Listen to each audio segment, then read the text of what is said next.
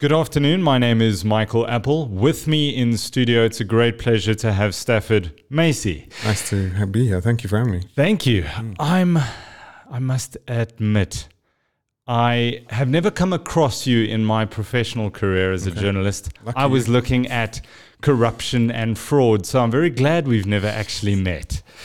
but I must say, when I Googled a- an image of you, Yeah.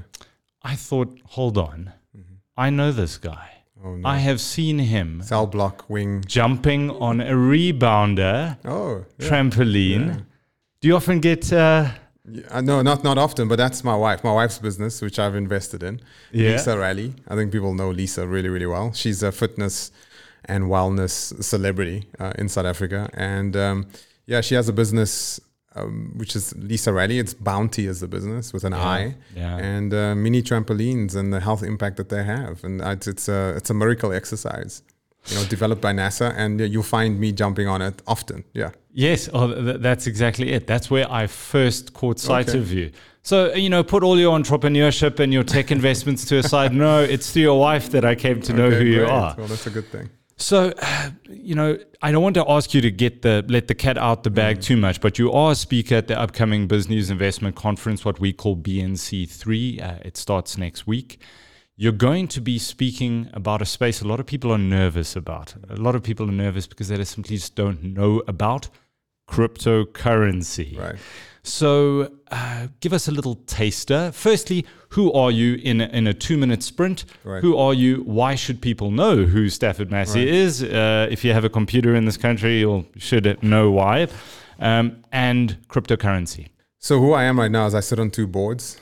Um, the CSIR from a science perspective and uh, what we do as a country, investing in research. That uh, body is the most undervalued body body in South Africa in terms of what it does and the impact that it has, and the intellectual property housed in that institution is, is astounding. And I love being on that board. I've been on that board for about I think almost four years now. I was on the board of ADvTECH before for seven and a half years and uh, jumped off that board. Um, felt that I, I did my time, and then I jumped onto the uh, Discovery Bank board. So I'm on the board of Discovery Bank, uh, looking at things from the inner workings from a banking perspective, and uh, looking at what they're doing as a startup bank in South Africa, which is quite fascinating. But I'll be speaking in a personal capacity. I uh, I've been in the technology space for a long time. You know, I'm 47 now. I've been in it since the mid 90s, and I've been lucky enough to grow up with technology in terms of its big epoch changes, for lack of a better term. You know, when the internet came to be, I was lucky. I was working at Telkom um, in the middle 90s, and we got to touch the internet for the first time because it was a monopoly company and no one else could. And I saw the internet there for the first time, which is fascinating. And I'll never forget that. That's where I had my goosebump moment was when the internet didn't have a user interface, but we were capable of communicating and exchanging information on a global basis with open protocols. And that was just, you know, emailing with SMTP, uh, using HTTP, using TCP/IP. These protocols that were freely built and written by engineers out there, and we were utilizing them to exchange information. And we thought this is going to change mankind. We just the internet was loud and screamy back then, but we got goosebumps because of what we were capable of doing with it. Um, and then I moved to the United States with a multinational software company. Novell was one of the biggest software companies in the world at the time. And I worked at the corporate head office w- with Eric Schmidt. And he was a gentleman that went on to become the CEO of Google. Uh, so we worked for him in Utah. And uh, that's where I had my second major goosebump moment. And that's when I bumped into people like Nat Friedman, Miguel de Icaza. And these were people that had built uh, communities in the open source software space. And I'll never forget going to MIT's campus, visiting with them, and watching them lecture and walking away there, just just goosebumps because I knew open source software was going to be big. I couldn't tell you why. I just felt that the amount of humanity cascading into the space was going to be tectonic. We just saw it with the internet too. The amount of people with, that were coming out of universities, people from the computer science domain that were cascading into the internet. And what I mean by that, they were writing and contributing to these open protocols that made the internet a reality. Um, to be in that community and to see what that community was doing was the reason we knew it was going to be big. It wasn't like because the technology could do this. Because when we showed people the internet before the browser, it was a horrible experience. It was like a VI screen, text based bulletin boards. You'd have to put a card into a tower, connect it, build a driver for it, you know, bind the protocol on top of that, and then you'd be connected to the internet. And then we we download a file, and it would take two three weeks for it to download. Um, and there was actually a competition. I'll never forget it at Telkom where we put a pigeon with a message on its leg, and we sent an email to determine who would get there first, and the pigeon won. I'll never forget. so, so I come from those days, right? With, with, like I saw it there, and then I had my goosebumps moments when with open source software in the United States, and it was just this incredible thing. I knew it was going to be big, and I became a big proponent of it. And I came back to South Africa, and I led a lot of what that movement was about. Uh, to say I led it is, is strong. I was part of the leadership in that domain and and you know, a lot of people looked at that because they were buying proprietary software and they was like, how can proprietary software that we can get in the box from Microsoft or Novell or Oracle ever be outstripped by this thing that kids write in their spare time? And there were principles that I observed that when that amount of humanity cascades in, even if it's mediocre work, you never underestimate it ever. Mm. And we saw it with the internet and then we saw it with open source software. I mean, today, fast forward to today, you know, the internet, look what it's done to mankind, number one. Number two is take a look at open source software. Your phone that you're running, the watch on your arm, um, the cloud that you access in the sky. Um, everything runs on open source software. It's software written freely by human beings out there. It's an astonishing thing. So the internet's open protocols, the software that runs it now, the open software, open source software is being written freely by individuals out there and contributing freely. This is synonymous, or this is a metaphor for where we are again today. And this is my th- when I had my third goosebumps moment. I wanted to ask you about yeah. that because throughout your career, you've been driven, I wouldn't say by emotion, but by a gut feel. Every time you get goosebumps, you said the first time you dealt with the internet yeah. and the user interface, and then the second was open source software. And I suspect you're going to get to a third goosebumps yeah. moment. Yeah, the third goosebumps for me was when six, seven years ago, um, someone installed a crypto wallet for me and I didn't understand how it worked. You went and, to learn. And I was like, what's this Bitcoin thing? Like, guys, explain it to me. I know, like, everyone's talking about it. All my engineers are speaking about it. Like, what is this thing? And at the time, I'll never forget, I was at Thumbzup.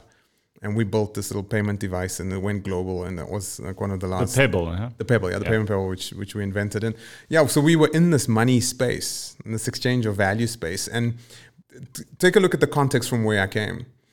I had built this invention with my team. We invented this little thing called a payment pebble. You plugged it into a phone and it changed the phone into a card acceptance device. Mm. So we created secure rails over a non secure platform to exchange keys with a backend to unlock value and exchange value over the wire with this very arcane backend, right? So if you take a look at how we did it, the payment pebble plugged into a phone. There was software on the phone. There was software and firmware and hardware and keys and crypto on that device so it could read your card. So when you put your card in there, it would activate and unlock the keys and do the necessary key exchange so you could do the transaction securely. Mm. Then we'd go over the wire and then we'd connect to this PCI DSS mainframe backend bank, right? Lots of stuff, very secure. Um, and all the things that get put in there to make that secure, you know, people, process, and technology that enables you to have the assurance that your bank account is there and that I can send money from Alec, from myself to Alec, and Alec to myself. That fabric is incredibly thick, complex, arcane, doesn't change often. And then suddenly someone gave me a crypto wallet. I understand my background, right? So I was the guy that had founded a company. I had these incredible engineers, and we had built incredibly arcane technology, right? From firmware, hardware, manufacturing, key exchanges, key facilities, key injection facilities. I mean, crypto, crypto, crypto. And then suddenly here was this crypto wallet, and I could send value from one person to the other without any need for any of that. Do you feel slightly conflicted no. by virtue of the fact that you sit on the board of a bank, which is essentially the middleman that is cut out by cryptocurrency and the blockchain? I think that's a strong statement. I think um, to say that a middle, the bank is the middleman that will get, get cut, cut out. I don't think so. Um, I can't speak on behalf of Discovery, and obviously I can't disclose anything within that organization. But I think banks have a role to play. I don't think. I mean, it's as, it's as wild as saying card is going to kill cash, right? So, but the biggest competitor that Visa and Mastercard and everyone else has isn't the next card company. It's not American Express. It's cash. Cash is still the fastest growing form of payment in the world. Cash based transactions in South Africa are arguably 30 to 40 to 60 times bigger than the formal economy. So the bank movement of money. So so no, I don't think crypto displaces. I think crypto gives us things that we could before never th- we never thought was imaginable is now imagined. It's now reality, and that's incredible. So, so when I got my crypto wallet for the first time, that's when I had my biggest goosebumps that I ever had in my life from a technology mm-hmm. uh, professional perspective, right? And suddenly, yeah, I was, and I was exchanging value with another human being, and there was no intermediary, and there was no bank required, and there was no government required, and there was nothing, and it was more secure than any of the stuff that we had built. That was a mind blow, right? Because yeah. think about the context, right? Me as this guy that built all this bank fabric. Understood bank fabric extraordinarily well had deep res- has i have deep respect for bank fabric. And here was this thing exchanging value more securely. And i was like wait this guy and it took me the first time i looked at it i was like no no what, what have i no, been doing my whole life? no actually i, I refused it. I thought this is rubbish. Ah. it's like no and then all my history kicked in because I was doing exactly what everyone was doing when I told them about the internet, what everyone was doing when I told them about open source software. When I first, for the first time, touched Bitcoin, I was like, it's rubbish. So, mm. Never. But then when you study it and you start to understand it, it is incredible because it's not a single goosebump moment. It is a continuous, significant amount of epiphany that hits you nonstop from the white paper all the way through to experiencing it when you actually moving value in this world. It's extraordinary. It's extraordinary. It's to, to a point of being scary, right? Speaking of scary, is the volatility of something like Bitcoin. It's it's it's throws tantrums almost like a toddler. Isn't that a scary space to be in? I, I, I think currencies in the world are a scary place to be in. I think stock exchanges are a scary place to be in. I think the scariest place to be right now is in the traditional markets. I, that's much scarier than than Bitcoin, in my opinion. Um, if you take a look at the amount of dollars in circulation today, they were literally the majority of them. I mean, let me hear the stat. The majority of US dollars in circulation today were printed in the last 24 months.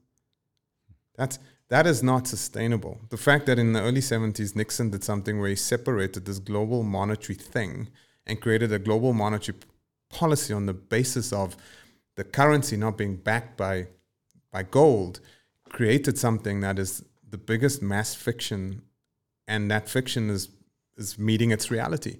And I think what's happened over the last 24 months is that the populace out there have undergone a mass acceleration of digitization. Right? People that would have never put their credit cards into websites to buy groceries were doing it in lockdown because they had to, whether they were 70, 80 years old, all the way through to the youngest, right? So we had this mass digitization. And through this mass digitization, I think people have started to understand, well, wait a minute, there's this thing out there. And literally in the last 24 months, let's be honest, Bitcoin, Ethereum, all these other things have now hit mass headlines. We're seeing big organizations moving your bottom line money into this into this asset class and they're betting on this asset class versus keeping their money in the traditional bonds or in a bank account. Because if you take a look at inflation, which is a scary thing right now because the fundamentals are so broken in our economies at the moment because of lockdowns, because of everything that's happened. And the stimulus, we call it, you know, stimulus. What is stimulus? It's central banks printing money yeah. and just increasing debt. And when we look at those debt numbers, it's not sustainable. And we were always worried about what was going to happen. And I think what's happened right now is is Bitcoin, and it's the answer. And it, it, it it's creating a new global monetary framework for value exchange that doesn't require government. It cannot be switched off. Mm. Um, and in my opinion, putting your money in it, that's my opinion. It's not an investment advice, but putting your, it's, I don't see anywhere else that's safer. I don't. If my 85 year old mother was watching this and she has no idea what crypto is, if I had to ask you in 30 seconds to describe to my mother what it is, go ahead. It is a place where you can put your money that has better value, better capability, and a better future than gold. Because it's got more of a utility than gold. And your 85 year old money was based upon a piece of metal that may be difficult to mine and gain access to, arguably rare, but has no divisibility. It cannot be exchanged easily. It has been detached from currency, um, therefore, just is no longer applicable. It's now been replaced by a digital mechanism that not only has all of its assets in terms of, of scarcity, there will only be 21 million of them, but it also gives you the ability to program your money and to do things with your money that wasn't previously possible. Example 85 year old Mrs. X, you can create a will, you can take your money, you can program your money and say it will pay out to your son in this amount of time based upon these conditions. And when you sign it with those keys, no authority in the world will ever be able to undo it, not even you. And it will pay out based upon those conditions because the math will enforce it. Not a legal contract, nothing that you've signed physically. Um, and it'll be more secure than any contract and it'll be more verifiable than any other legal piece of paper, no matter who signed it in the entire world.